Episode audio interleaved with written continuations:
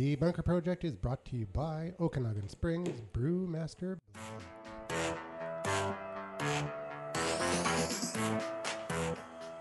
Welcome back to another episode of The Bunker Show. We are back in the Bunker Bar in the back room, drinking some non-black beers and getting ready to start an awesome show about the Apple keynote.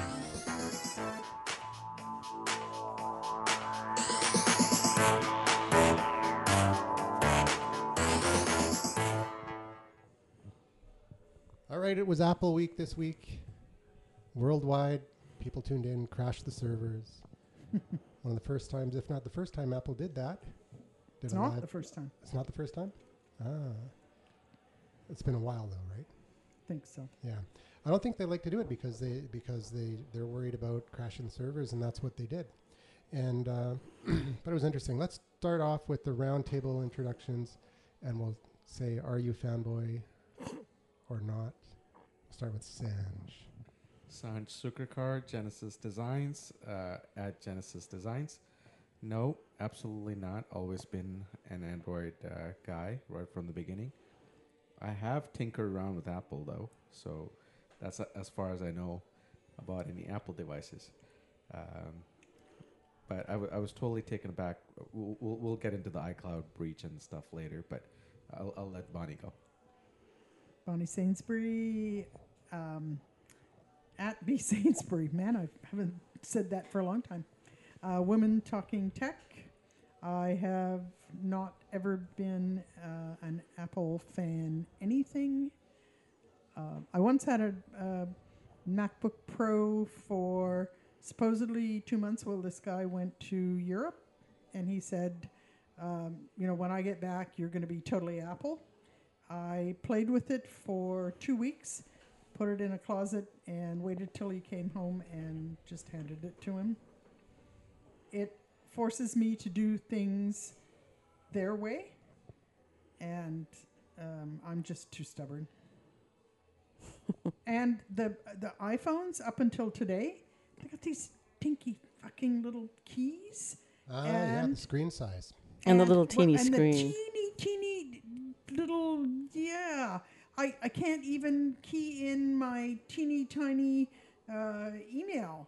Really? I tried to use somebody's iPhone to key in it, and it's bjnesxxx@gmail.com. I mean, it's about as short. Well, I mean, they had to do it that way so that they could have these autocorrect websites that are just hilarious. True. And it didn't have swipe on it? No. But apparently now it'll have Swift Key. But anyway, moving along. Yeah, okay. So I am definitely not. I've played with them as late as like 2 weeks ago when I tried to send myself an email from this guy's iPhone. Mm-hmm. It took me like 10 friggin' minutes because the teeny tiny little keys and my big fat fingers. My bad. Margaret Reynolds at Women Talking Tech. And I did have an iPhone back in the day, and it was okay, but I would have never called myself a fangirl. But since moving to Android, I'm far, far happier. Mm. And normally we have at least one Apple person here, sure. Randall. He's got an iPad, he's got a Mac, he's got an iPhone, pretty much everything Apple. Yep. Ian, but we like him anyway. In the past, he's also very much an Apple fanboy. Maybe not a fanboy. He prefers it, but I don't think. Oh no, he and I used to have some good back and forth. And yeah. Curtis is. Oh yes, Curtis. He's got like tattoos of Apple all over his body. Web guru. Yeah, I know. He's a big fanboy too. So it's too bad that we don't have them at this show. But I'll step in and be the kind of honorary fanboy, even though I'm not. I have an Android phone. I have a Nexus 7 and a Nexus 5. I don't use a Mac. I use a Lenovo Yoga Windows kind of hybrid PC. But I'm not married to any of that stuff, and I haven't like drawn a line in the sand. I don't consider myself to be a Google disciple. I just like whatever I happen to like at the time, and right now it's Android. That doesn't mean that in the future I won't like Apple or iPhones or Macs. Well, they're going to have to actually come up with something new. Something worthwhile. But what I did watch the keynote. Anybody watch the keynote? Like the whole thing? No. What I went to watch it because I was at work, and someone at work said, "Oh, is anybody going to watch it?" And I said, "Oh, I'll watch it." So I put it on, and there was a countdown. Then when it got close to the end of the countdown, it said, "Your browser is not supported." And I read the fine print, and it said, "Must be using Safari." So I downloaded Safari on that machine. I opened it up. Same thing, and then I read the rest of it. Oh, Safari on OS X 10 point whatever or greater. Really? You couldn't? So you could only do it. You could only watch the live stream on an iOS device or a Mac running Safari. That's just rude. So I wanted to start off, what do you guys think of that? Do you think that's a bad move? Do you think that's just a good move? That's stupid. If you want to get new clients, shutting them out of your launch is not a good way to impress them. Okay, but, I mean, you were the one that said to me when I was whining about journalists who obviously have a bent toward Apple. I think you were the one that said to me that, you have to be a fanboy in order to get invited to their... to any of their announcements or their events. Yeah, like if you look at everybody that's just rude. I still think it's rude. That's just... Okay, but that follows, doesn't it? That you go from journalist fanboys to user fanboys. Well, I mean, the Apple events are really, events for the fanboys, and they put them on, it was entertaining and it was well done. Did they give them stuff? I don't know. They had this big building they created, this temporary building. Oh, yeah, I saw that. And everybody was lined up outside to get in. And after the keynote, everybody, got to go in, and they had things on display. And I don't know if they were giving away anything. Okay, because at Google I.O., they give away stuff. I mean, if you get to go to that, you get really good stuff. Mm-hmm. Not just a handbag. Bling. Swag. Yeah. Swag, bling, whatever. And I wasn't sure whether everybody got an iPhone 6 or an iWatch, whatever it is, Apple. No, nobody. They're not calling it iWatch anymore. It's Apple Watch. They're getting rid of the I in their branding for pretty much everything now. It's all, it's Apple. So what? It's going to be Phone 6? No, it's Apple. Well, no, the iPhone is still the iPhone, and the iPad's the iPad, but the watch is Apple Watch, and. I think iMac is going to be called the Big Mac. And their new their pay is not... there might be a trademark infringement there. Yeah. Their new payment system is Apple Pay, not iPay. Okay, so let's go into... Do you want to go into the pay part? Well, not yet. But before we go into that, the back on the live stream, only working on an iOS device, at first I thought that I was kind of ticked. I'm like, oh... and then a couple of people at work said the same thing. They said, well, it's kind of crazy. Wouldn't they want people who don't use their products to be exposed to them more and all this? And then after I thought, okay, well, it's creating this culture of you're in the club kind of thing. So I can sort of see that because that's what they've done. Yeah, but that's so childish. It's the cult of Mac. But it's childish. And also, what they might be doing is they might be using I don't know if this is just all conjecture. I didn't even look this up. I just thought of it right now. Is that they might be using, some kind of compression for the live feed. Within their own technology, so that to reduce the. But the thing is, that's it really goes to show. It's like, come on, Apple people, pull your heads out of your ass. There's more to the world than just Apple, and by excluding everything else, you're going to end up shooting yourself in the foot. Yeah. If you want to get people that are maybe on the fence, thinking, maybe I might go Apple. Let's see what they've got. But you exclude them, I'd be like, forget it. That kind of reminds me when Apple was going down. And Microsoft stepped in and did that $150 million loan or whatever, or injection into Apple, is what pulled them out.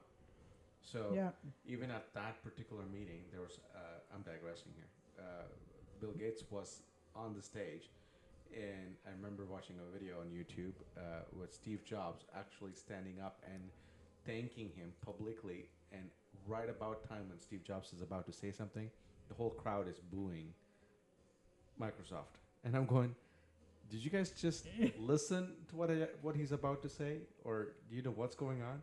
You guys will not have an ecosystem without him. Yeah, it's absolutely Apple true. Created those fanboys. They did it in a very purposeful manner. Yes. Absolutely. And any brand would be probably would like to do that too, to have it, because a fanboy is basically a brand sheep. Evangelist, right? A brand sheep. Evangelist. Yeah, way past that. Sheeple. Yeah. I mean, that's why I went like pro Microsoft, pro Google, was these friggin' obnoxious Apple fanboys. Every time, you know, when they announced Windows 8, these friggin' Apple fanboys, I was going to say something else, would get on and there would be like 150 comments in a row about what a piece of crap Microsoft 8 or Google whatever was, and they can't even friggin' spell Google. They're just doing what they were told. For Windows 8... the majority of the comments that were coming through on the forums and whatnot were actually Windows 7 users who were saying this is a piece of crap. It wasn't. There was, of course. I know, but they did the same thing when Vista came out. They did the same thing when Windows 7 came out. You or know, it's Android like yeah, or any time. Well, it was because. It's but also the interesting thing is like Windows 8 has more users on it than all of Apple operating systems combined. Desktops, yes. No, but desktops. In as much as I disagree with them, I agree with them just a smidgen. I think Microsoft played the Windows 8 card too soon. I agree. Oh, yeah. I agree. I don't think the world was... Too soon? Yes. Yeah, I don't think the world was ready for it. I don't think the desktop world was not ready for Windows 8. No. Windows 8 should have come out as a Windows 8 RT, like just for mobile devices. That would have been okay. I disagree. I think for Windows, what they really screwed up. I think they should have made they should have never brought out Windows RT, and they should have used, for the tablet version of Windows, it should have been Windows Phone. It should have been Windows Phone, just bigger, just like the iPhone and the and the iPad. What about desktops? Well, desktops, they should have just left it alone, exactly. and maybe slowly added features. But you know, in the long run, I think it might work out for them. I think Windows 9 is going to be Windows 7 with a garnish of Windows 8. Like it's just going to have the start screen. Because you want to be able to use the touch screens now. Which you need kind of the Windows 8 to be able to take advantage of the touchscreens. But yeah, you still want some of the Windows 7 because it's good business functionality. You know what? They should have Windows 8 Geniuses so that you can go, you can they do. They're attached. They're at the Microsoft Store. No, but you can't go to the Microsoft Store. I'm thinking you just go online and they're available and they show you in 5 minutes how to use Windows 8. Yeah, but even if you already know how to use Windows 8, there were still some, you know, some things I just didn't like about it. I'm glad they're getting rid of the charms bar.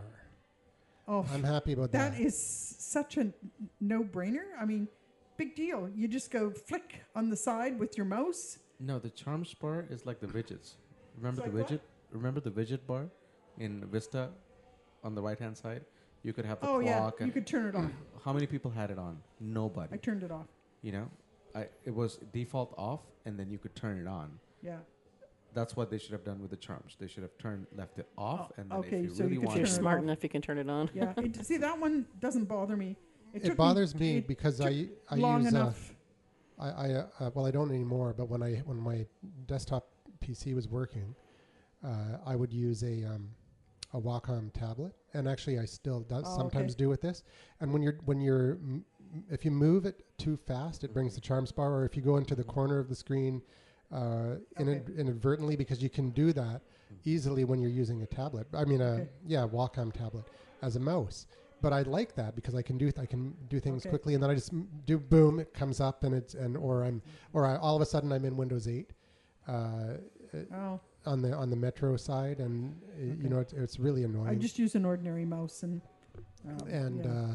there was a few other things that I didn't like about Windows 8. It was a little bit clunky, but on the whole, I like Windows 8, and Windows 8.1 is definitely better. So let's get back to Apple. We'll see how it goes. So it's most people are under consensus that they should have included all browsers and all devices for watching the keynote. What about the fact that it crashed the servers? Does that tarnish their brand? That happens to everybody. Yeah. Give me a break. And actually, you know what? I because I couldn't watch it live direct from Apple, I just went to Twit.tv and I watched it through them, and it was actually way better because when it crashed, and even when it wasn't crashing, I got to watch or listen to their commentary. Their commentary on top of it, which was great. And so it'd crash and they'd talk about it, and then it would come back on. And then Mike Elgin was the best. He was making all these cracks. It was hilarious. They said, I don't know how many times Tim Cook kept saying, "It's the best iPhone we've made yet," and he's like, "Why would they make a worse iPhone?" And he just kept making funny comments like that. It was hilarious. But it was good. I thought I enjoyed watching it. It was great. What I found kind of interesting is afterwards is nobody's really talking about the iPhone 6 because I think they quickly realized, well, there wasn't really anything new that's not already on the market. It's focusing on the big story was the watch. Okay, well, actually, no, that's a good question. That's a good point because I think that people expect too much, not only from Apple but from other. Whenever there's something new, like why do they have to innovate so much every time? Well, because Apple's supposedly such an innovative company, but no, but they're not. Well, I know exactly. I agree with you, but that's the fanboys. But they're always so innovative. Well, it's like as I said, welcome to 2012. The Nexus had all these features then. No, yeah, but I mean, to play devil's advocate on that point, Apple really was the first really usable smartphone. The iPhone. But that was how long? Like, well, it was 12 years ago. No, it was 2006. And how long? But it's okay. But it's like now, it's like, but still, everybody wants something new when you're having a new phone. Otherwise, why am I going to upgrade? So why? Okay, if you're going to announce as a manufacturer, if you're going to announce a new model, and I'm going to pay $1,100 for it, it damn well better have new features. No. If the only thing you're going to do... Not necessarily. If you're buying a new car, you don't necessarily need a new feature. You just want a nice car. No. No, you want new features. No, not lately. You want GPS, you want rear view camera... You know, you always there has to be measurable improvement. Yeah, there's no point in buying. But it doesn't have to be significantly better than the competition, right? I'll grab another 1516, please. No, I wouldn't. Hello.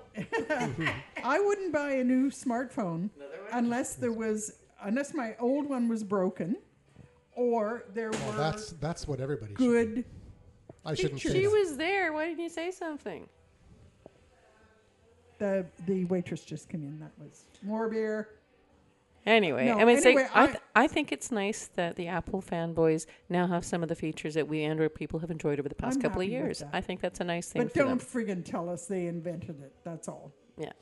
Okay. What do you? Is there anything that you saw in the specs on the iPhone that is better than any of the Android phones out there? Well, it'd be interesting to see what reality comes with the battery life, because they always, every new phone always says they have this fabulous battery life, and then you got to realize, okay, it might be a little bit better, but it still doesn't do what they say. 7-inch screen and 6-inch screen. No, isn't it's 4.7 and 5.5. 5.5. Oh, okay. But it's supposed to be like 11 hours of straight video streaming. Yeah. On a big screen? Yeah, I'd be surprised. I want to see, it'd be nice if they had better battery. The one thing I will say that I do like about Apple, because I've used BlackBerries recently, and I've used Android phones predominantly for the last few years, but I've used iPhones and Windows phones too. And the one thing that I do like about it is that it is more... Sanj wants a beer. Do you want a beer? No. No, okay. Okay. It is more. I find it more stable than the other platforms. Maybe with the exception of Windows, iPhone. And more stable how? Less glitchy, less. I don't have any glitches. I don't have any glitches either, and we don't even have the same brand of. Well, cell phones. I've got a Nexus 5, and it works extremely well, but occasionally, it locks up. Freezes. Same with my Nexus 7. Occasionally it locks up. Might be a Nexus issue. I got a Nexus 4 that I don't think has ever frozen up. My HTC Desire I used to have to do a battery pull every now and then. I haven't had an HTC for a long time, so I can't. No, I don't know. Can't relate. Anyway, and that's the thing with Android. It's like and Tim Cook brought this up that Android is not one thing. It's like which I think is the benefit because it's like Windows. It makes cell phones so much more accessible and flexible. There's more variety within Android platform. Which I think is a good thing. Is like I think that's a bonus. And so in terms of the point that he was making, he's saying that you can't compare Apple to all of Android and say that Android is outselling Apple when that would be like saying comparing the economy of let's say we're comparing operating systems, not phones. We're comparing. Well, no. But then you could say the same thing about Windows too, right? What? Well, Windows is made up of a whole bunch of different manufacturers. Yeah, so when that's their model. But Windows isn't. I mean, Windows is Windows. It's from Microsoft. We're not talking hardware. PCs are made up of different manufacturers, but the operating system is still Windows. But if you're looking at the phone and you're comparing one phone to another phone, and you're looking at the aggregate of all of. Of Android. He's still behind Samsung. Yeah, I think if you're comparing Nexus and iPhone, I can see that argument. But if you're comparing Android and iOS, and if you're it's Android, because we're comparing Android and iOS, not brands of phone. That just happens. No, but iOS only has one brand of phone. You have to put it in context when they're comparing sales of devices, and Apple's saying, "What if you look at it as from a manufacturer's point of view?" Samsung still outperformed. But also too, there's stats available. There's stats available per phone, but the kind of the best stat that I think is the telling one is per iOS. Okay, and it's their sales model that iOS only runs on their. Yeah, they control the hardware, the software, and the ecosystem, and they chose that. Yeah. Now he's whining because Google has Android. And they licensed to a number of hardware. So you can't say, well, it's only on my device if that was your marketing. Yeah, but you can't say it. You can't say it if they're talking about the software in the context of that particular conversation. If they're talking about the hardware and saying that your hardware hasn't sold as much as Android. Well, wait a minute. Yeah, which manufacturer are you talking about? No. We're talking. But the point I was bringing up is that when they were talking about that, the context of that was in the hardware. I always compare operating systems, not hardware. Yeah. Android has a lot of more variety of hardware, but they're still running. They're still running Android. Yeah. Yeah. So I don't care. My phone is pure Android as you can get. It's a Google phone. Yep. So it doesn't have much of anything on it. And that's what I like. Okay. Margaret has a Samsung. And Samsung has chosen to put extra goodies on it. Touch whiz. I've had a Samsung. I try not to whiz at my phone. I've had a Samsung and I still have a Note. And I like some of those, and some of them I don't. I like just some of them. Just the same as I like some of them my too, Google. But I don't like there's some I like and some I don't. But it's still Android. If I go and pick up Margaret's Samsung, it takes me no time at all. Usually, I have to find the start button, and sometimes it's a button at the bottom. Sometimes it's like a hardware button. But truly, once you get in there. It looks the same. Yeah. The settings looks the same. If I go into the Play Store, it looks the same. Gmail looks the same. All of that looks the same. Margaret's got a prettier case than I do on mine. I spent a whole $4.95 on Amazon on this case. I paid more than that. Okay, for ugly green. But yours is sturdier. It's an Amazon. But mine also acts as a wallet. Mine doesn't. Mm. But truly, the difference is the case. Your case will actually protect the phone better because I have a case just like Margaret's and I dropped my phone and smashed the screen. Whoops. Okay. And the only and the thing that is different is the camera. So it takes me 30 seconds to figure out Margaret's camera because it changes. And I also have more features. Yeah. I think the Samsung camera has more features, you're right, than Google. Pretty sure I have more megapixels than the Apple phone, too. But I mean, megapixels are irrelevant. Apparently. It's what you do with your megapixel, not how big it is. No, but not even that. Not even that. But it's the same phone. Like when, the Nokia Lumia 1080 or whatever has a 42-megapixel camera, but really...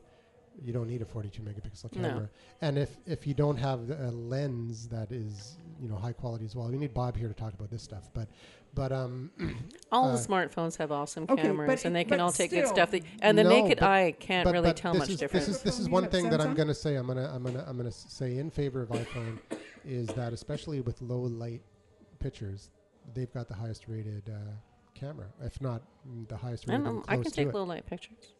Yeah, but the pictures on the iPhone are going to look better. Now, so maybe you don't need that. At least for right now, especially with the iPhone 6 Plus, they've probably got the best camera on the market now. Even better than the Lumia? Yeah.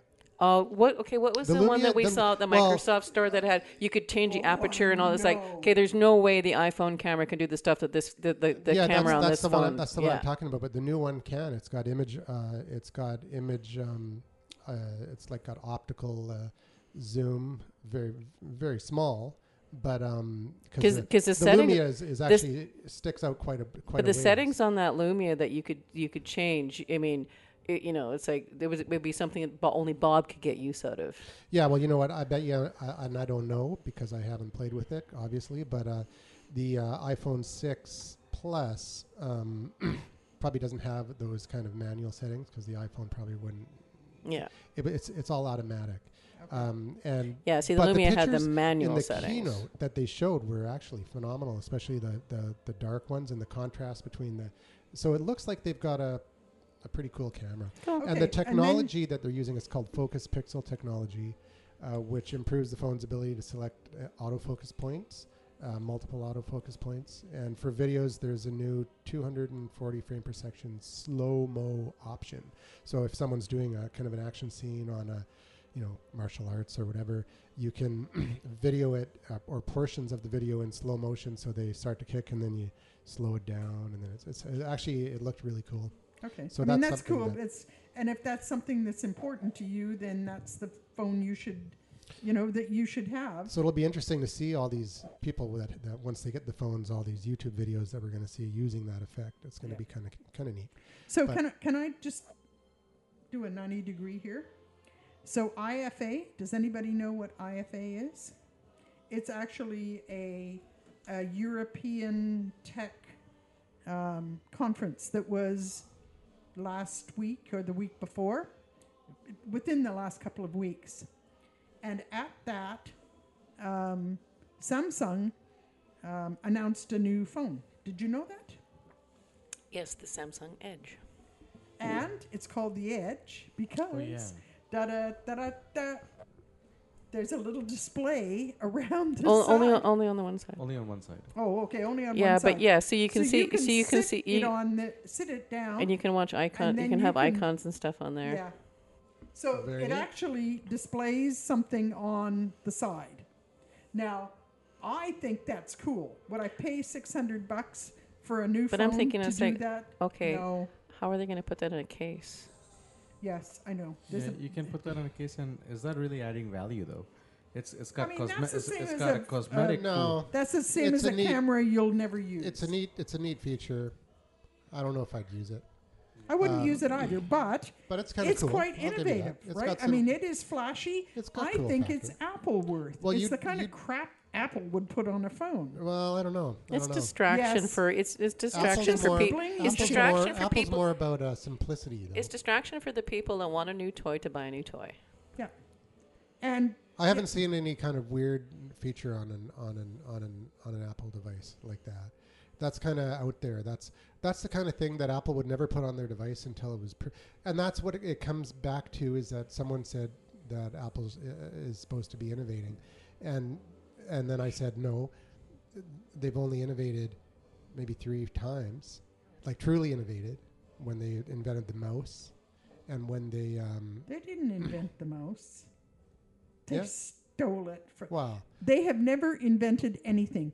There's a guy out there that will give $100,000 to anybody who will prove Apple has invented something. They took someone else's idea and they made it better. They made it saleable. I'll give them all those things, but they did not invent the mouse. The iPod? They took somebody else's technology and they repackaged. Do you count the Walkman? Do you count the Walkman as someone else's technology? No, that was Sony, wasn't it? Yeah, Sony. There were others too. There was other MP3 players before the iPod came out. Creative. Yeah, but the circular dial. That was an innovation. That's not inventing. That's not that's an innovation of a product that already exists. It's not that's an innovation of a user interface. Okay, and I'll give you all of that to make it. It's an innovation, not an invention. But it is not an invention. And you know what? No, I would say that's an invention. People invent things like that all the time. I don't know, but it's like dials. They weren't new. They just found a different application for it. Yeah, yeah. Okay, so it's not an invention that way. I will give you that before Apple, MP3s like Creative. I owned a Creative. I had an iRiver. Okay, and I had a different one too. I downloaded stuff. I was listening to music. I listened to podcasts. Yeah, I listened to books with my little tiny Creative MP3 player. Mm-hmm. And the only time I ever bought an Apple product was when that teeny tiny little iPod. The Nano, yeah. The Nano? Mm-hmm. When that came out, I went, holy shit. And I went down and I bought it right away. And that friggin' thing, I put it on to random. And the friggin' thing played the same 10 songs over and over and over. And I thought, what a piece of shit. And then I talked to my buddies because I worked in high tech, and they said, oh, yeah, that's what it does. So I had to listen to all of one, either I had to build my own mix, do I have time for that? Or I listened to all of Bob Dylan, and then I listened to all of the Beatles, and then I listened to all of it wouldn't do truly random? Whatever. No! So it would play, so you would turn it on, and it would play the same 10 for some period of time. I don't know, don't remember, like a day or something. And then one day you turned it on, and it had a new 10. Oh, yes, doesn't sound right to me. It was. Trust me. Because I was so disappointed in this thing. This is the iPod Nano? That was the first Nano. Wow. And then I went out and started whining all over the internet, and they said, oh, yeah, that's it. Really? It may have been 15, but it wasn't truly random. They couldn't get a random number generator right. And I thought, huh? Well, it would have been a first like generation. And some odd bucks for this thing. Yeah. So, well, I mean. Anyway, so that's one of the reasons why I wrote them off. Yeah. Well, I went back to my little Creative, my red, ugly red Creative, that the back of the battery thing fell off, so I had it taped with Scotch tape. So Apple doesn't innovate. We've established that, but what they do is they bring a product to market. They market very well at the right time when the public is ready to adopt it, or they can convince the public that it is the right time. Just to go back to Andrew's comment, I will give them the UI part though. They have user interface. They have done a great job. Yeah, on almost every product that they have, the user interface is good. Oh yeah, it's good. But in the most case, they didn't invent that either. They borrowed it from somebody else. And does Windows do that? Oh, yeah. Does Google do that? I think they innovate more than anybody else does. But they all do. Right? Yeah. I mean, they're all leapfrogging each other. R&D, research and duplicate. Yeah. So. And you know what? I don't have any issue with them doing that, but I just don't want to listen to those obnoxious Apple fanboys. Yeah, but okay, I'm not. You know, but don't the Google fanboys do that too? I mean, you put out you put out in the past week a few posts in on your Facebook page that was saying how great Android is compared to the. To Apple. I know, but I just did that to be obnoxious. And you did that right after a post that you said, "Okay, Apple fanboys, your phone's coming out, but don't tell me how good it is." And then you proceeded to say several times how bad it is. No, I was being obnoxious. Yeah, no. I know it's good. It's fun to do that on social media. No, I mean, I'm not perfect, and sometimes I do it just to poke other people. Yeah. Well, sometimes you just make it too easy. Well, yeah. I mean, like I do. No. You know the other guys. Yeah.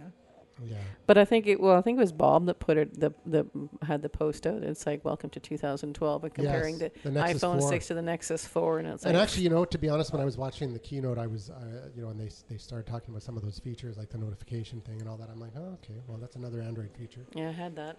Well, even the last iOS update last year, it's like it came out, and I was talking with the Apple fanboys to know, and they'd be like, hey, look at this. You can do this now. It's like, yeah, my phone's been able to do that for over a year. Actually, you know what? They borrowed quite a bit from BlackBerry 10.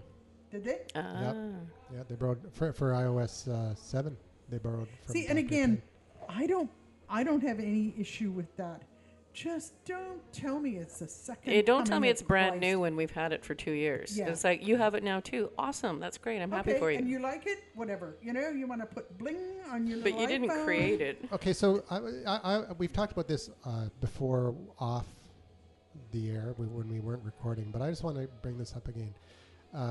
Why, if Android has 80% market share, because they do now. Worldwide, they have 80% market for smartphones. Yep. But they've only got like 1% of the podcast listenership. Yeah. Why? That's bad. Well, that's because of iTunes, isn't it? The iTunes is one of the is. Well, I mean Google, but with the exception of Google Listen, which was kind of this crappy app that you could listen to podcasts and other audio content. They haven't done anything to support podcasting, whereas Apple. But Stitcher does, right? Stitcher's not Google. No, but so everything. Google may have the attitude that we'll just let third parties handle it. Yeah. So I mean, Excel is not Google, and it's not. But Apple. Here's the point, though, in terms of podcasting. If you've never heard of a podcast, or maybe you've heard of a podcast, you know what it is, but you've never actually experienced it and don't actually realize that there's a lot of great value in discovering audio content or video content that is delivered directly to your phone automatically, then really, you know, are you going to be, if you're someone who hasn't discovered the value of it, are you going to search for Stitcher? Are you going to search for Downcast? I think so, because more people now are attracted to podcasts, and once they discover it, but once they already know what it's like. But there's a ton of people, like not techie people like us, who don't know what a podcast is. It's getting less and less common now, where people don't know what the word means or don't have any idea what the word means. But quite often they have a general idea, but they don't. Okay, so my podcast clients also publish on a website, mm-hmm. and that's where most of the people download it from or listen to it from is their website.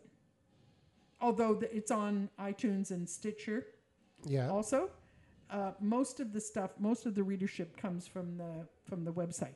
Now they don't have 100,000 listens like some of the big podcast guys do.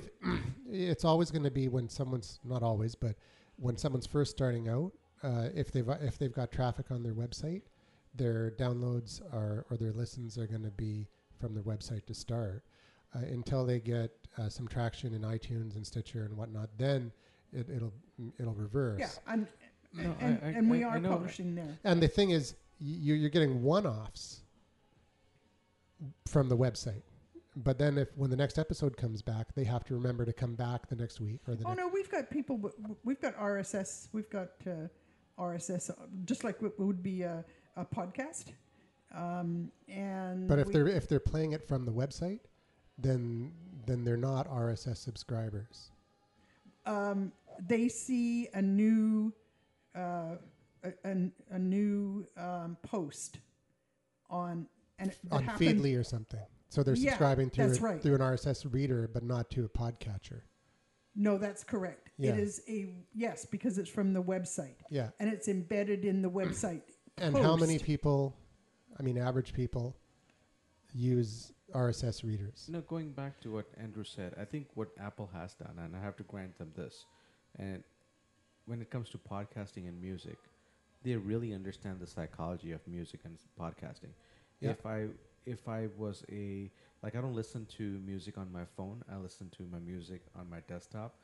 But those who listen to music on the go naturally have a tendency of picking out an iPhone. Like my wife she totally resonates with iPhone simply because of the music. Yep.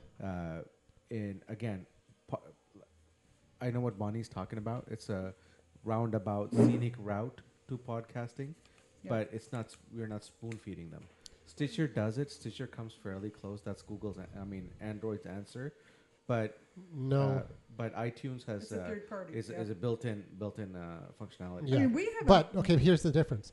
What Apple did, because we're still on that topic of why isn't podcasting taken off on Android. Apple put it into iTunes so that when somebody does a search for a topic. It'll come up with apps. It'll come up with podcasts. So people that use iTunes, like the desktop iTunes, are discovering podcasts just by typing in a topic, cooking lessons, and then comes up with some apps, and it comes up with some podcasts. It comes up with iTunes university listings and whatever else is there. So people are like, oh, what's this podcast? And they click on it, and they play it, and they subscribe. And all of a sudden, they've now experienced their first podcast. Then they start searching for other ones. Totally. Now, on the Apple iOS devices, they made the Apple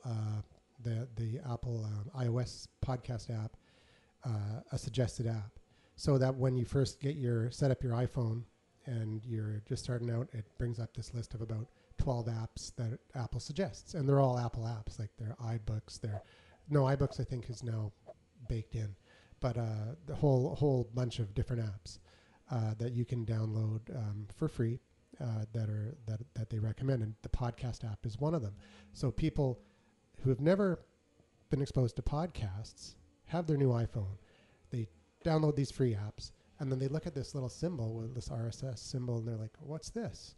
And they open it and they do a search, and they're like, "Wow, I can listen to all this stuff when I'm driving my car, when I'm working out, when I'm walking the dog, whatever."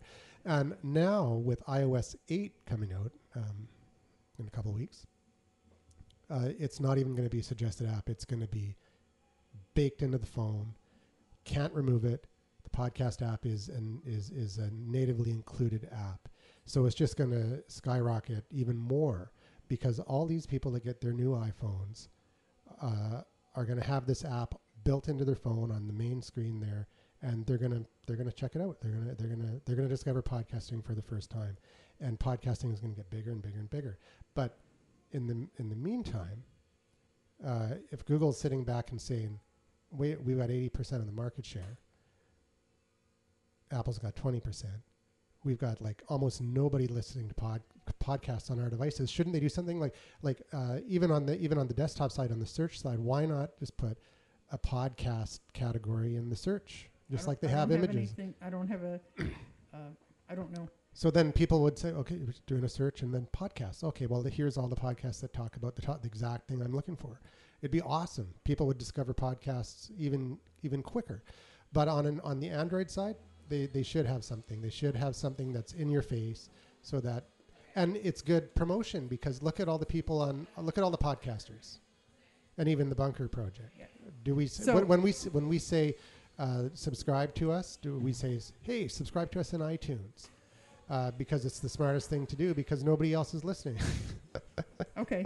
So I'm probably one of the biggest consumers of podcasts, and I have for a very long time. Mm-hmm. And iTunes isn't, I don't even think about iTunes because I have I have nothing but trouble with it on my desktop. And I have a reasonably new desktop that is, you know, fully patched, no crap on it. The only product I have trouble with these days is iTunes, and I regularly get rid of it on my system because it's just a piece of crap, and it causes all sorts of other problems. So I listen to other podcasts, and it doesn't bother me to go and find them. Most of the time, I just go to their website and listen to it while I'm doing something else. I don't often download because I don't have a long commute. Once in a while, I have maybe Twit or something on my phone in case I'm going to be on the bus for an hour. See, that's interesting. I never listen to podcasts on a website unless I'm randomly discovering a new website that happens to have a podcast. I'll hit the play button. But if I like it, I'll subscribe on my phone. Wow.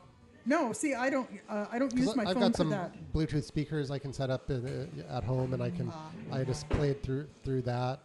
But I just rather have it on my phone because then I've got it, and if I want to, it's portable. Okay. If I listen to half an episode, I don't listen to it on my tablet either. I would listen to it on my tablet.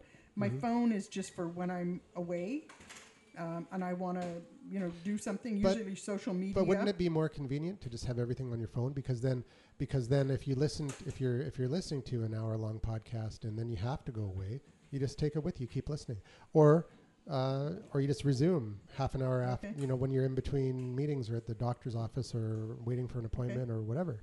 Yeah, I haven't done it that way. It probably is better. I wouldn't have iTunes on my phone. You don't. Absolutely. There is no iTunes. Okay. I wouldn't do it anyway because it would just wreck my phone. Apple, I think that would be a good move for Apple to bring out iTunes for Android. But I'm not that dumb. I have Stitcher on my phone. Or bring out the App Store. Bring out the App Store so that people can... Okay.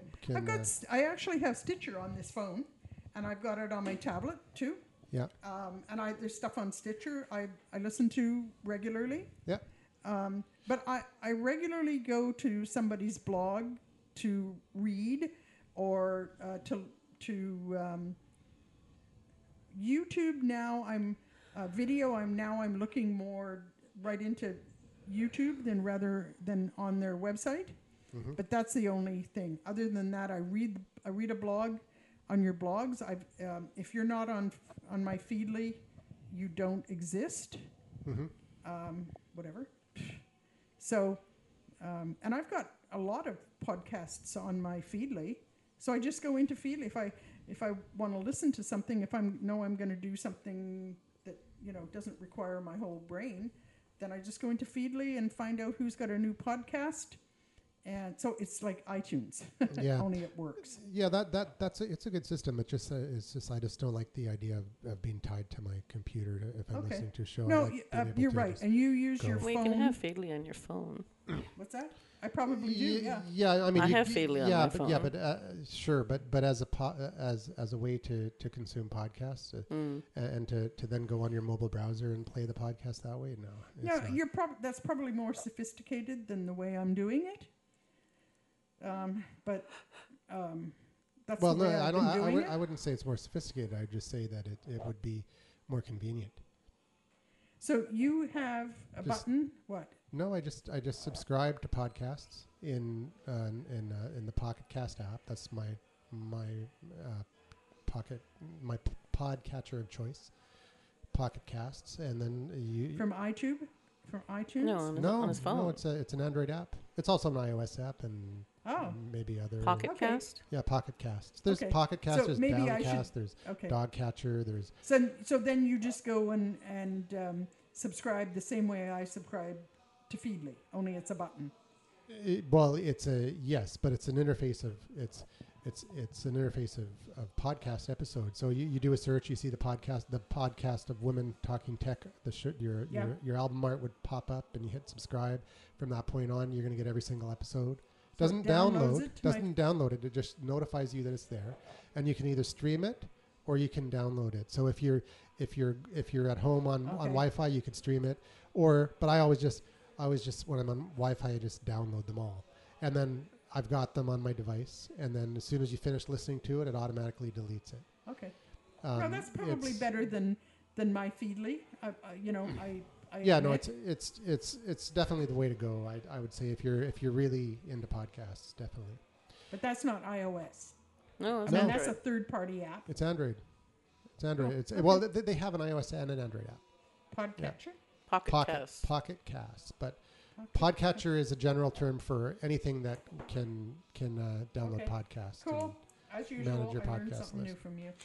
Yeah. Stitcher was being a bitch. Stitcher is another podcatcher. Yeah, I have one of those. Yeah. I have that actually. So you could just use Stitcher if you want. And I do. Yeah. I have it. I have that on my tab and on my phone. They just updated their app, and I'm so glad it did, because the one that was the version that was on there for the last few months used to actually hang up. Like, you just could not get rid of it. And even if you closed the task, you'd actually had to, at least it did on my phone. The only thing I don't like about Stitcher is that they compress the audio files, because they don't actually use your web hosting. So if you're a podcaster and say you use Libsyn as the, or Blueberry or whatever, or SoundCloud as your media host, Stitcher will download your file, but only once, and then they will host your file on their servers, and they compress it to make it less bandwidth for their system, but it does lower the quality just a little bit. So that's the only thing I don't like about Stitcher. Just a quick small digression to embed podcasts into a WordPress website. What have you guys found most convenient besides Libsyn? Well, Libsyn is the media host. Yeah, it's got nothing to do with the player. Right. So is that what you're talking about, the player? Yeah. I used the PowerPress plugin from Blueberry. Okay. It's the best. Now there's a whole bunch. There's some controversy, and this is actually would be another episode for another show, because some people, Rob Welsh from Libsyn, he doesn't recommend hosting your RSS feed on your WordPress site. Because your feed traffic can crash your podcast, and also if a plugin breaks your WordPress theme, like breaks your WordPress site, it breaks your feed, and then your podcasts aren't delivered. So he actually recommends using, if you're a Libsyn customer, to use their feed, and they guarantee that they'll never hold you hostage and that they'll redirect your feed if you ever decide to leave them or whatever. And they're one of the few companies that actually, say that I actually would trust. But that's something to think about too. So you stream from your Libsyn account? Yes. The media is hosted and streamed from or downloaded from your media hosting company. Not from Libsyn. Libsyn is the media hosting is one of the media hosting companies. Yeah. So we're doing that. But when you're, depending on how you set up the podcast, you can set up the podcast to play on your WordPress site without it actually using the WordPress feed. You can use the FeedBurner feed. You can use the WordPress feed. You could use your media host's feed and still have it show up on WordPress and still have it. It's because I'm doing a test project for a client. We haven't launched it yet. What I have is the actual MP4 file. It's a video podcast? No, sorry. Your MP3 file on Libsyn's server, and then embedded into WordPress. But I don't like that system. I'm thinking there has to be a better way than doing that.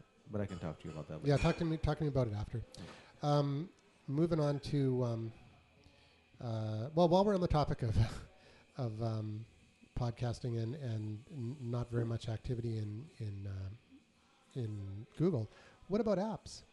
We talked about this in the past too, mainly off air, not too much on air, but how come the app marketplace is predominantly the apps come first to iOS, and then us Android users have to wait for the marquee apps for. Well, because Apple gives them a benefit, and will feature them if they're iOS first. Well, we don't know that for sure.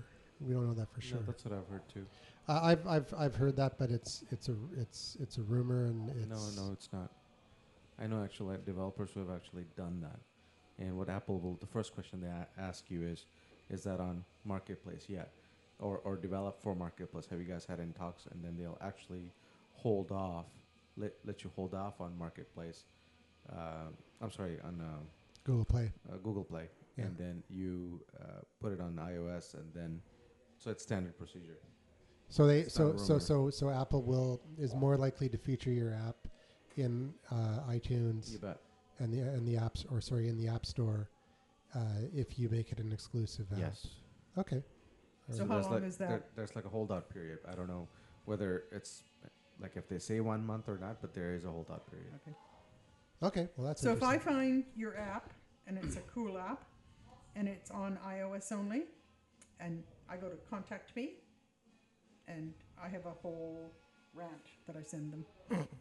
No, you can send them a rant. What I've seen is some developers, especially some quirky apps, they'll put them on the Apple ecosystem and then not put anything on Android, but have the Android app on their website.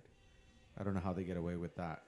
I'm not sure. Oh, so you can download it, but it's just not available on the Play Store. In the store. Yeah. Yeah, you can do. You could do that. Yeah. Well, when you have 100,000 Twitter followers, they usually contact you back and say something. Yeah. Yeah, it's interesting. I was wondering if it's partially that, or is it the same kind of deal where we've got a bunch of people, 80% of the population that has smartphones have Android phones, but are the vast majority of those people not using it as a smartphone? Because that could also be Android tablets too. Yes. Same thing. My mom has an Android tablet. She would never know how to download a podcast on an Android tablet, and she would never know how to download an app. But she would use it for Facebook because we've already put the app there for her, and she might check her email on it.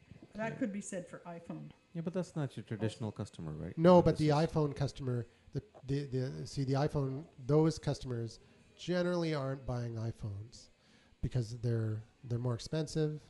They're the type of people that are getting a smartphone just because they can get one for free on their contract. They never would have got a smartphone if they had to pay $300 for it. Yep, or $600 or $1,000. Well, on a contract. So it's one of those things. It's interesting that. See, I don't know why, because Android has 80% of the market, so why would you develop for 20% of the market? Maybe the fact that Apple is one of the most valuable companies. Well, it's like let's say there was a car manufacturer that had 80% of the market, but all the people that had their cars only drove their cars on Sundays. Kia, or whatever. But another car manufacturer, they drove their car to work every day. Why isn't anybody making tires for the other company? Because they never use them. I don't know. Maybe the 20% will buy anything. Not the. I think it's that 20% are the sheeple of the world, and they're trained to love that ecosystem and buy anything from that ecosystem, and they're. No, I don't think it's that at all. I think that the vast majority of Android users don't even open the App Store, don't even use the phone as a smartphone other than maybe Facebook. They use it as a phone, and they never would have got a smartphone. They're more of a feature phone user. They're not a smartphone user. I don't know. Most of the Android people I know use far more of their phone than they ever would an iPhone. But those are Apple's market. The other people aren't. But those people have just migrated from Apple. I know 3 people that migrated from Apple, because truly every time somebody migrates from Apple who knows me, they send me an email, they send me a Facebook something, and they say, I got an Android. I got a HTC. I got a Samsung. Yeah, and I know two people that in the past 8 months that migrated. So, no, not so, even I 8 months. Oh, there's lots of people doing it all the time, and especially, and this is why they brought it with the iPhone 6 Plus, especially because the a lot of people market is hot. Yeah, a lot of people want bigger screen sizes, and it was Steve Jobs that had held Apple. Said nobody will ever buy one. Well, he didn't say that. He just said that a smartphone should be able to be used with one hand and one hand only. And, whatever. Which is why I don't like Apple. Don't tell me what I want. Exactly. The market will. I think I think it's the first time Apple's finally gone, oh, they actually want this. I guess we better give it to them. Yeah. Exactly. So, they did, and it's... Because everybody laughed at Samsung when they brought out the Note, but it's they're really popular. Yeah. So they're popular, but they're not as popular as this. It's a little bit of a niche product. I know there's a whole article we posted it recently, was talking about just how the growth of the phablet market is actually quite phenomenal. And that was Note. It wasn't Apple that was leading that charge. No, Samsung. It was Samsung. Yeah. So... Yeah. And so we're talking about, putting something into the Apple Store before they put it anywhere else. And that's not just, stupid light up your phone apps. These are business apps. There was one, I don't remember what it did, but it was really an interesting... Oh, the video one? It was video, wasn't it? Yeah. So there's a really cool video app that I saw recently that what's his name from Convince and Convert, Bear, okay, Jay Bear. I don't remember who it was, but there was one that was really good. Yeah. And I would have signed up for it, and then I looked at it and it said iOS, and so I sent them the what the hell, and so what I said to them too is. Because I now know two people that are considering a Surface Pro 3. Yeah. They are going to, now they're early adopters, but they are considering Surface Pro 3 to be their main production machine. Cool. Because now you can put it into a docking station, so you can have a 23-inch monitor, you can have a good keyboard, you can have a mouse if you want, and then you just pick it up and carry it off.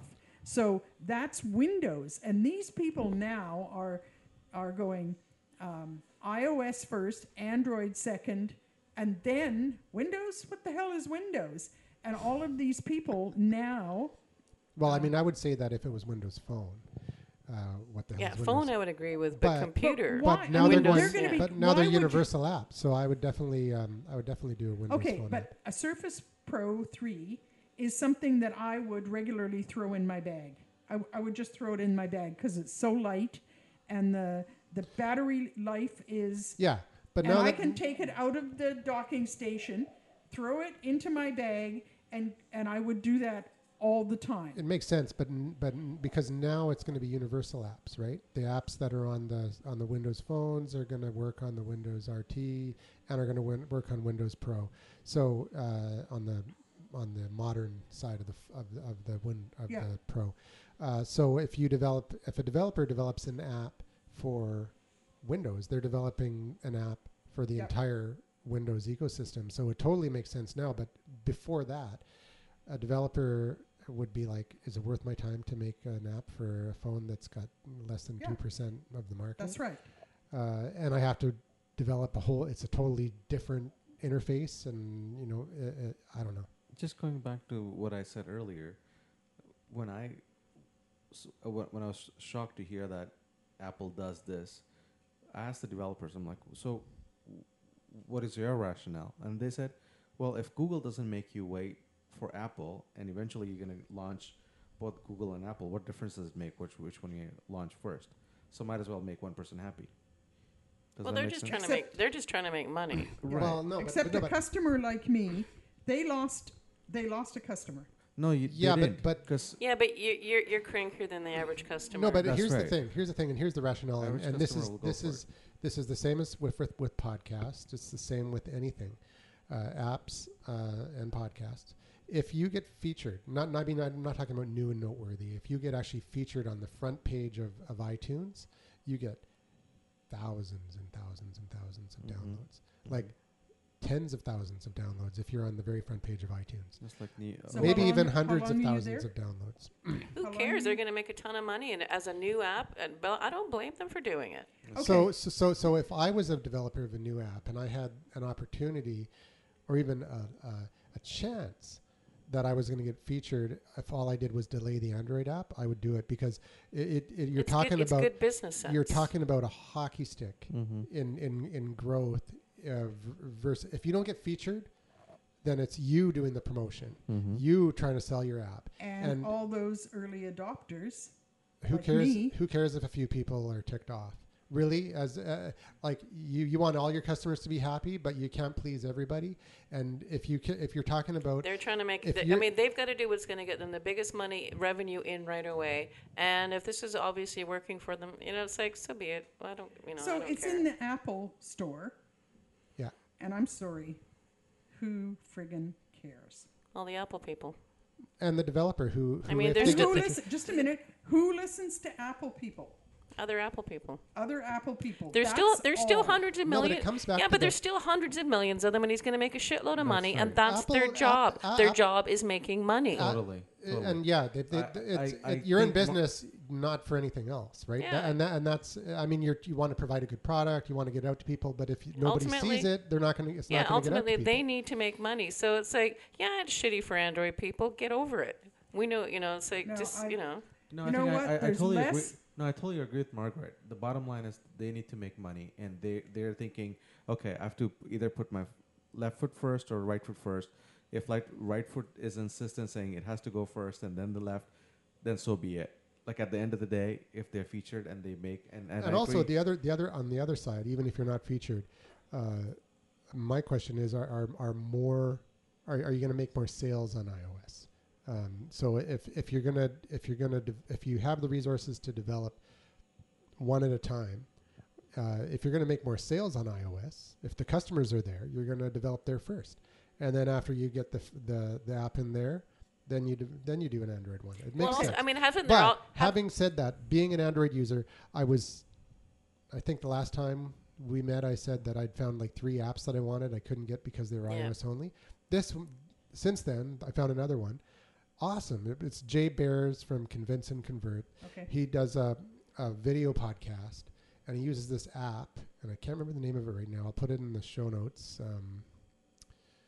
It's a really simple name, but what it does is it you record a little video of yourself with the iPhone, and it puts your logo on the left of you and whatever message you want on there, the name of your show and all that, and you just record it and then you're done, and you can have like little intro and outro and stuff come up automatically. It's like really really cool, like slick, awesome. I can't find anything like it on Android. Okay, so first off, iOS is losing market share. It has lost market share for like the last 2 years. I don't have the current number, but they are losing market share.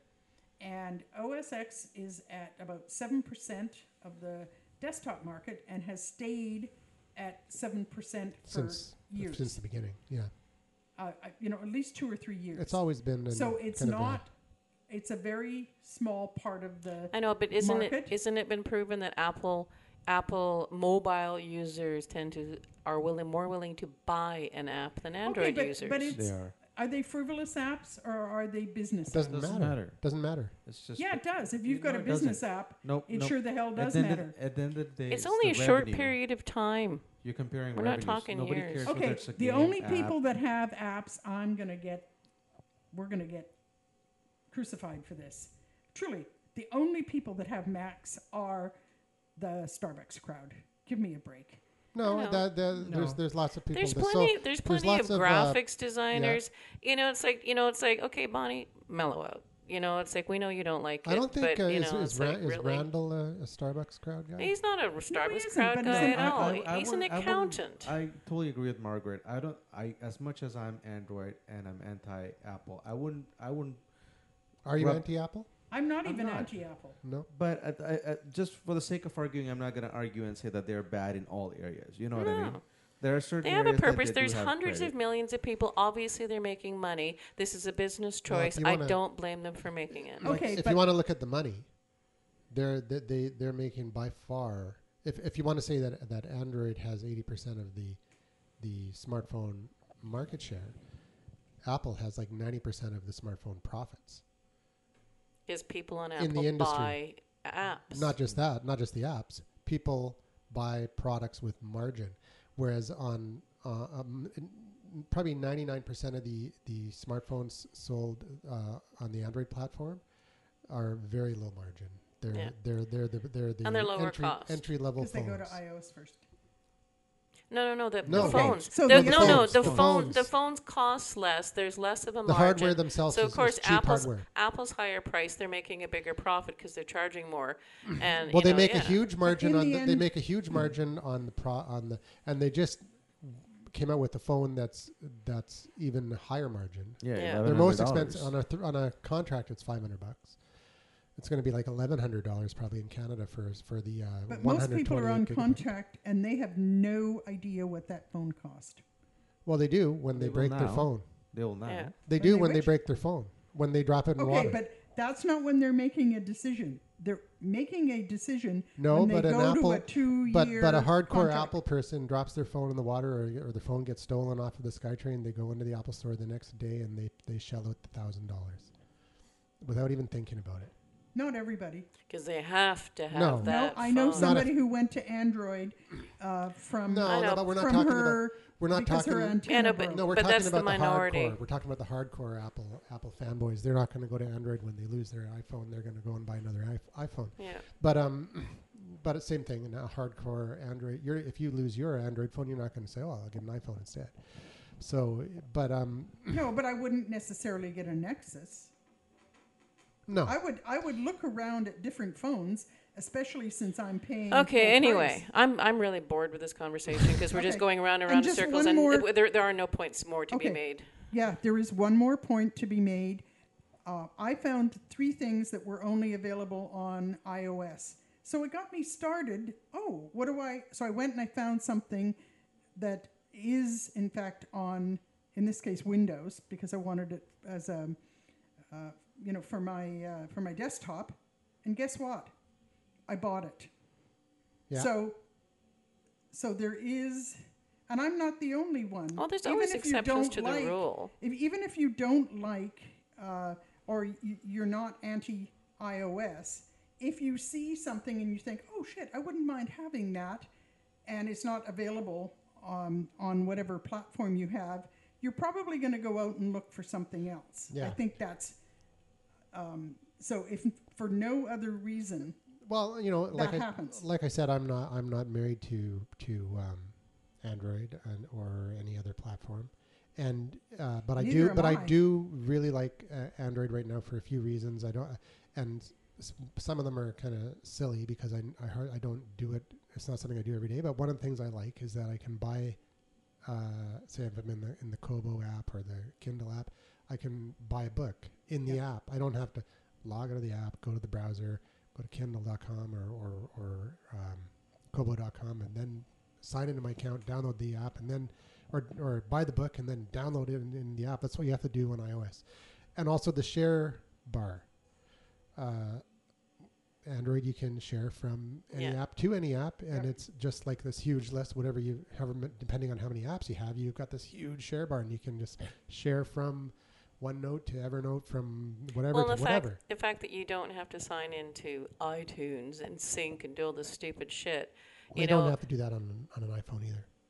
Well, you used to have to. If you didn't have as much flexibility. You used to have to. But still, there was a great article I read earlier. It's like somebody who had been an Apple fanboy and then, got onto Android, and they had been using iTunes, and then they got onto Google Play and realized how much better the streaming music was, and it's like, they're totally now confirmed. And they said you don't even think about Google being like a music streaming, but they said their music streaming is far better. And it says you can, and he saves tons of money over not having to buy all the songs on iTunes. and is his system working? Actually, if your iPhone does go into recovery mode, you do need iTunes, but you don't really need it anymore for anything else. You can do the software upgrades over the air now. You couldn't before? No, you couldn't before. Before iOS 7, I think it was iOS 7, okay. You had to plug it into iTunes to upgrade the software. You'd have to plug it into your computer to sync. And through iTunes, not to sync, but to upgrade the software on the phone. Now you can do over the air. You used to have to do on BlackBerry? Yeah. Yeah, I never plugged my BlackBerry in. Oh, I did. Oh. Probably didn't know I was supposed to. Oh, crap. I didn't know that. Yeah, you would have had to do that. So now it's all over the air. But if you do go into recovery mode with that little symbol saying insert to iTunes, then you need iTunes in order to get your phone working again. Because if your phone goes into that mode, it needs to be basically a crash, and it needs to be restored. And you can only do it by that would be the equivalent of like holding your two and doing a recovery on your Android. Is that the same thing? No, because you can do that on iPhone 2. That's a different thing. That's like the equivalent of I don't know what it is the equivalent of on. So on upgrade. Android. So this thing, I mean, it one of the reasons why it's pure Google, because it just updates itself, and then it tells me what it did.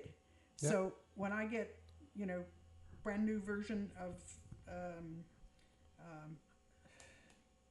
Android, yep. It just happens because Android Lion.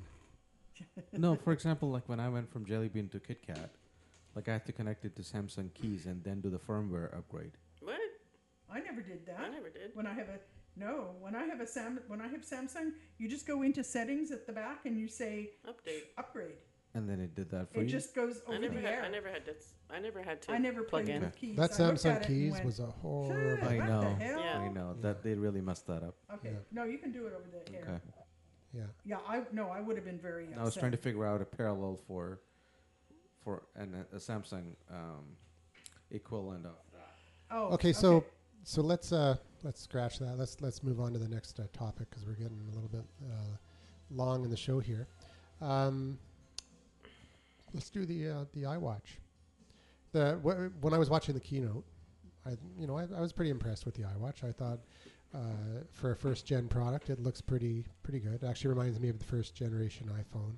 It's not something that I think I'd be interested in, really, because you really need an iPhone to get to make the most use out of it.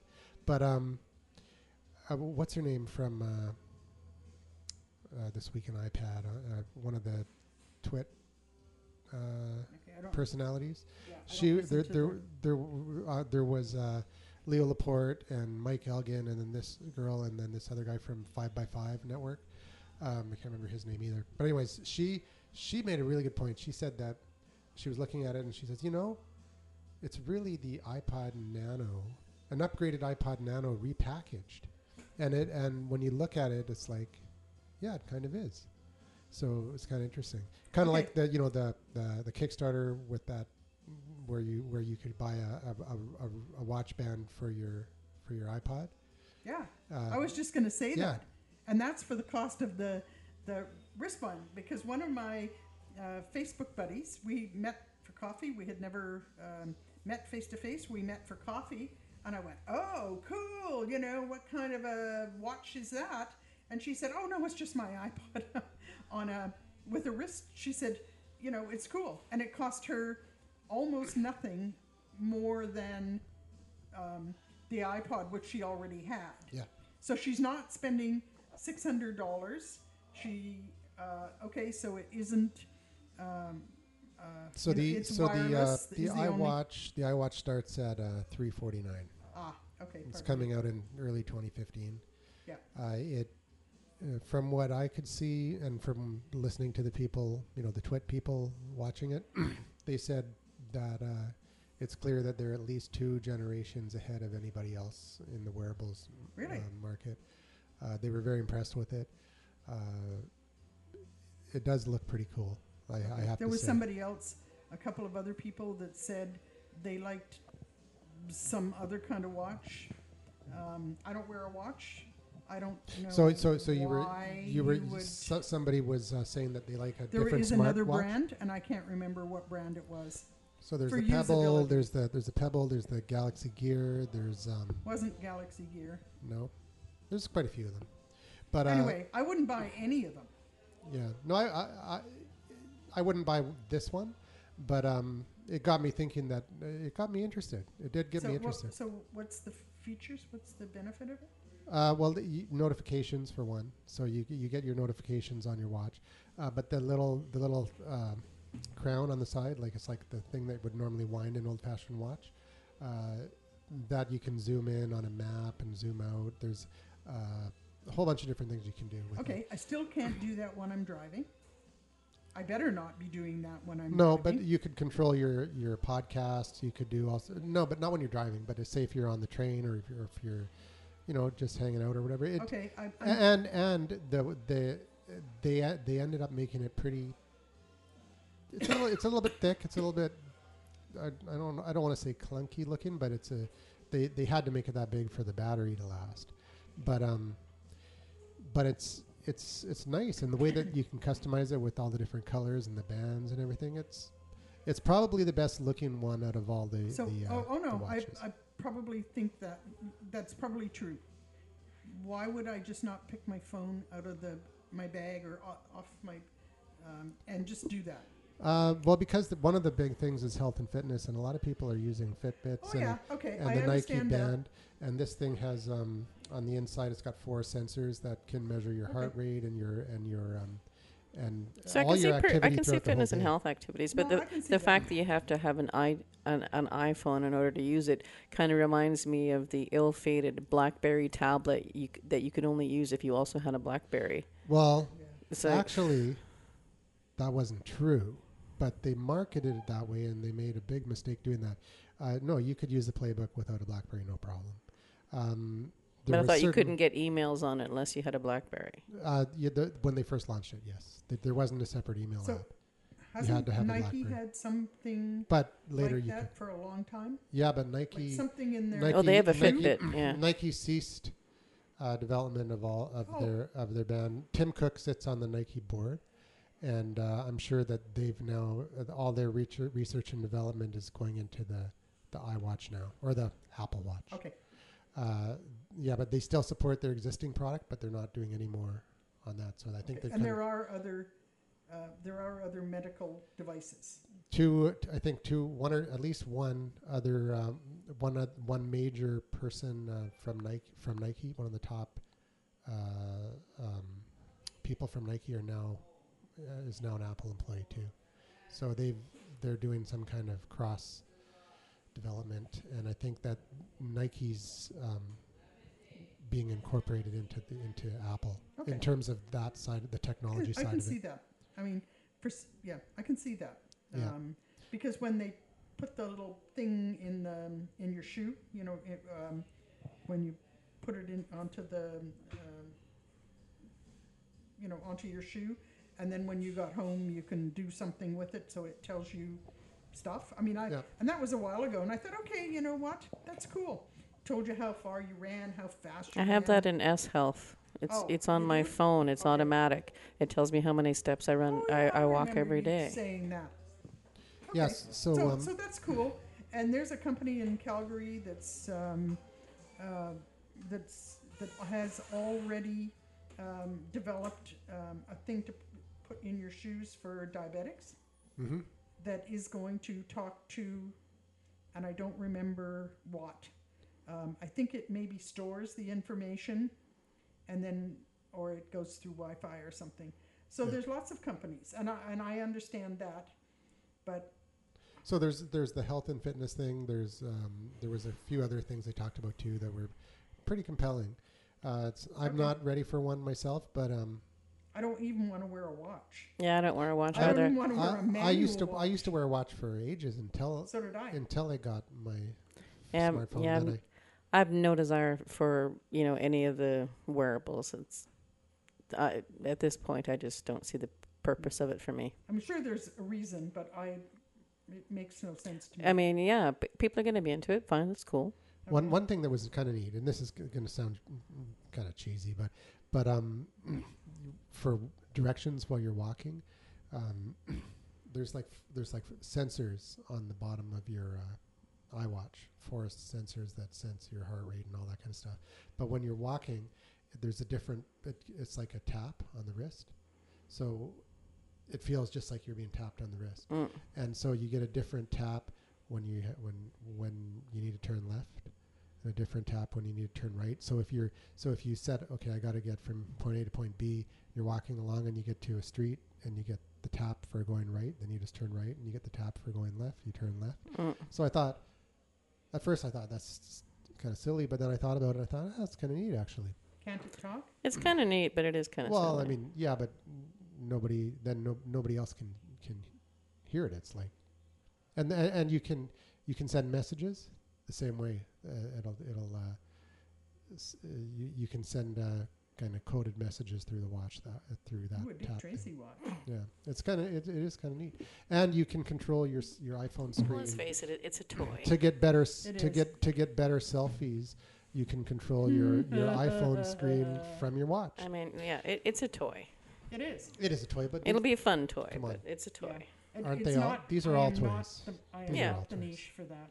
I don't know. I mean, but I run a lot of my work off of this as far as being connected. So I mean, that's not a toy. Parts of it are toys, though. Yeah, but other than your email and maybe a couple of business apps, email, social media, and phone texting are pretty essential.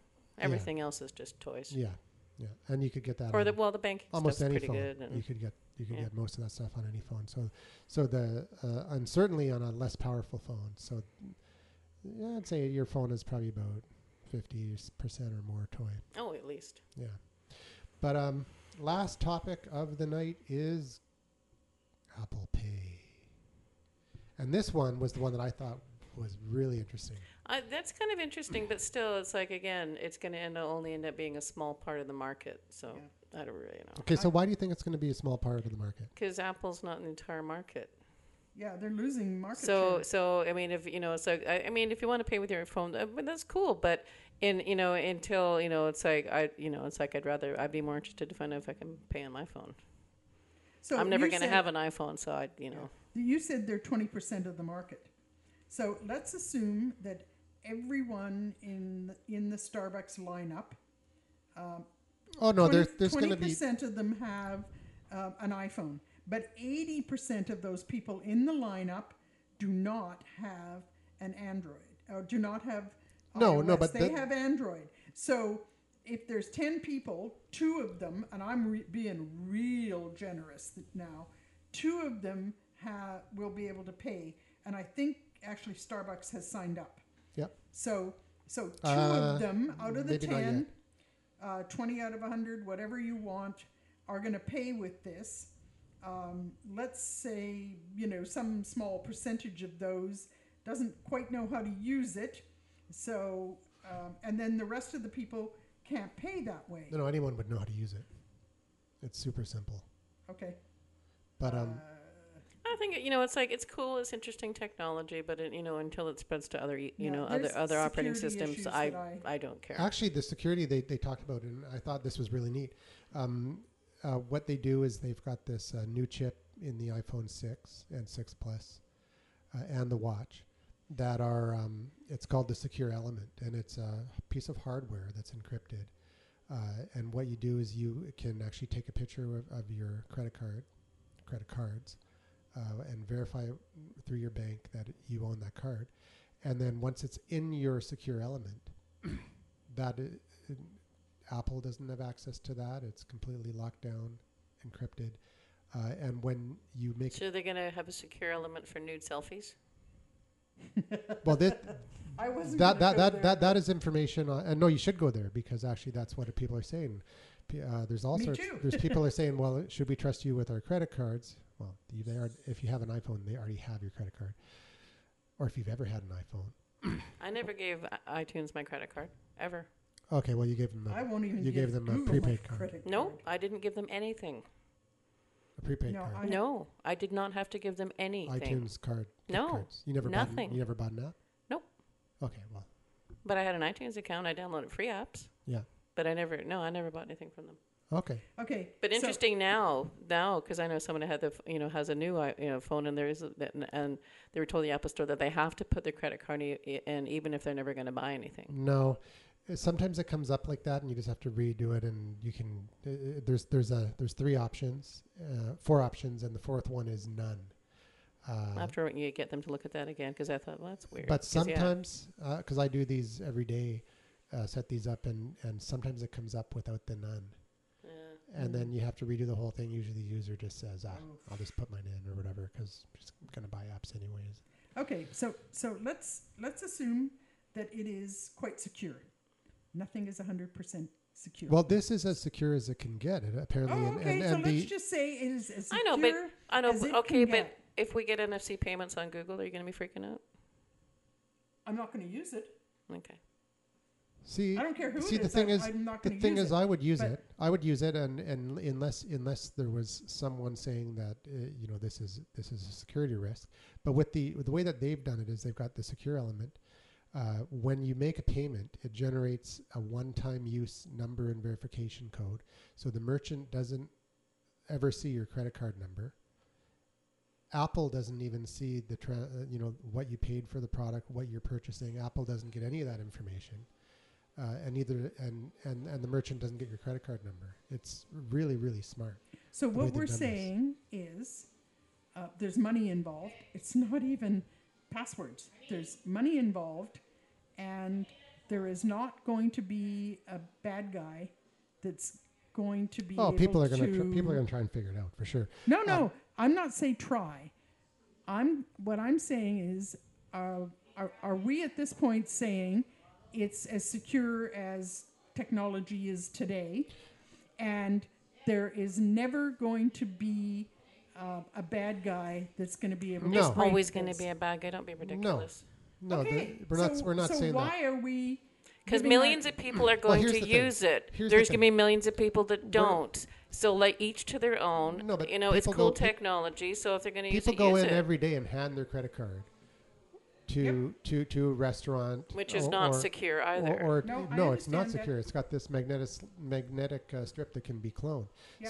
So now with this, I think people are going to jump all over it, and iPhone users are going to embrace it like there's no tomorrow. They're going to walk into a merchant, and they're going to put their phone next to this little thing that scans the phone, and they're going to authenticate with their fingerprint, and boom, payment done.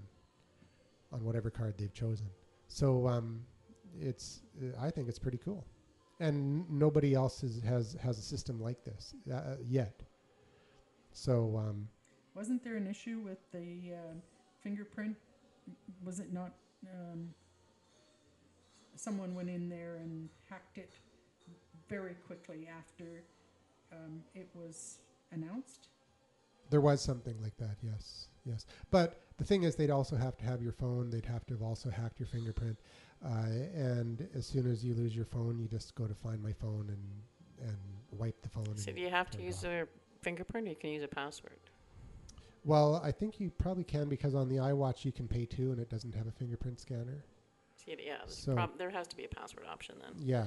Anyway, blah, blah, blah. Pay with your phone if you want to. Don't if you don't. Yeah. So this one I thought was really interesting. I think that, in terms of this technology, they've hit a home run on this one, I think. And the smartwatch, it's cool. It's a niche product, I think, and we'll see if it takes off. I don't know. Yeah. I'm not sure if it will. But it seems like I think the smartwatch is gonna. If of any of them, I think the smartwatch, the whatever the hell they call it, Apple Watch. The Apple Watch is going to be the most successful. Okay, so if it's true that it's the most successful, it's going to increase iPhone sales, because in order to really use it, you need an iPhone 6 or an iPhone. An iPhone. No, it's compatible back to the 5. Okay, I don't. There's so many of them out there that, and it isn't that innovative. I'd be surprised if anybody switches to Apple just to use the watch. For the watch. Because if you've got an HTC, I think HTC has a watch.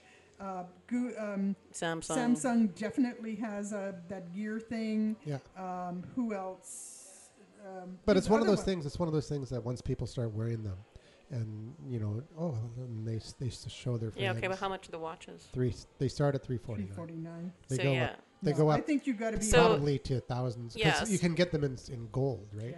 Yeah. So they're not cheap, and then it's like, so if you didn't have an iPhone. Yeah, you're not going to spend $350 on a plus on a watch plus an iPhone, unless you have more money than Brian's, in which case more power to you. Yeah, I don't think it's going to increase, but I think an awful lot of iPhone users are going to buy them. I, you know what? It's whatever. I'm not going to buy any brand, but there are certainly people that want outward. Want the latest thing. We are always searching for more things to distract us, right? I don't think these are early adopters. I think these are people who would buy the latest sweatshirt. Yeah. $350 cashmere sweater. Sweatshirts. Yeah. Or that purple stupid scarf. The kid with the terrible haircut. But you know what? I think that's going to be. So one of the headlines is Apple Pay the PayPal killer. They're 20% of the market. Their stocks fell, and PayPal stock fell. Yeah, because not only can you use it in a merchant, right? You can use it for online purchases as well. Yeah, but what about, it's like we take payment by PayPal. We're never going to take payment by Apple phone. No. We don't even take it by Google. No. Yeah, you will. Why not? Why wouldn't you? Because the Apple phone is only a conduit for the credit card. If you take Visa, MasterCard, or American Express, you wouldn't necessarily even know that they're... Well, if we wouldn't know, but it's not like it's something we're going to do on purpose. We're not going to have a reader. You're not going to have a reader, but if you accept payments on your website, still don't think it's going to. Yeah, I think there's plenty of other things that could kill PayPal other than that. Yeah, I agree. PayPal is vulnerable, but not from this. I don't think. You can pay by credit card. I think the fact now you can email someone money is more detriment to PayPal. Is more. Yeah. People are embracing e-interact from both sides. Because it's instant, it's cheaper, costs a $1.50 transaction, and you don't have to wait 3 to 5 days to download it from your bank. That's going to kill PayPal. Yeah, but you can pay by credit card, so through PayPal. But truly, you don't care. As someone who pays us, you just know that you can pay by major credit card. And you don't need a PayPal account. You don't care who's processing the transaction. No, so why would we go to Apple? No, as long as we get the money. Google. Why would we go to Square? Is it Square? Square's getting out of that business. Out? Yep. Yeah, they were more expensive than other ones are anyway. Okay. But why would we go to any of the others when you can pay by credit card? Yeah. Well, the thing is too, it's like if they're paying online through their phone and we don't know, I don't care. Yeah, I don't care if you're. But I'm never it's like there's plenty of small businesses that are never going to have like the reader and stuff. So, but I think like I said, PayPal's got more to worry about than Apple. Yeah. No, I agree. But they can pay by Apple from their end. And right, actually, if you look at the list of let me see if I have it here, the list of the actual merchants that are on board out of the gate, they're all the the higher end. Whole Foods is one of them. Macy's. Where's the other ones? The only way you can pay? No, of course not. Besides a regular credit card and cash? They have all their other regular payment methods. Yeah, but it's not like those stores take PayPal anyway, so it's like doesn't really matter. No, so they would just have the little Apple Pay reader there, and then so if you want to pay through your iPhone. So does Apple? Do they create the reader, or are they outsourcing that? I'm sure that it's produced by another company. I don't think. I see it being more like a Starbucks, where you're in line and you want it to be fast. Whole Foods, I don't. Well, I don't care about getting out of Whole Foods quickly like I do. Well, it's not just quickly. It's not a speed thing. It's just it's a convenience factor rather than having to have your cards on you and potentially have them read by a reader. They're all protected in your whatever security little vault on your phone, and boom, it's done. So it's just convenience. It's like you don't have to carry the wallet around anymore. It's all in the phone. Wow. Well, it's the same as I don't carry a wallet around most of the time, too. I've got my driver's license, my bank card. I don't need much else most places. Yeah, but in this case, you wouldn't even need the cards. It would just all be in the phone. Well, you still need your driver's license. I don't think police are going to take your phone as your driver's license. Oh, that's right. And if your phone maybe in the future. Maybe that's the next thing. The Apple driver's license. No, thank you. And then if your phone is stolen, there is some period of time. Oh, if your phone's stolen, you're fucked anyway. Yeah, okay. Well, I'm not.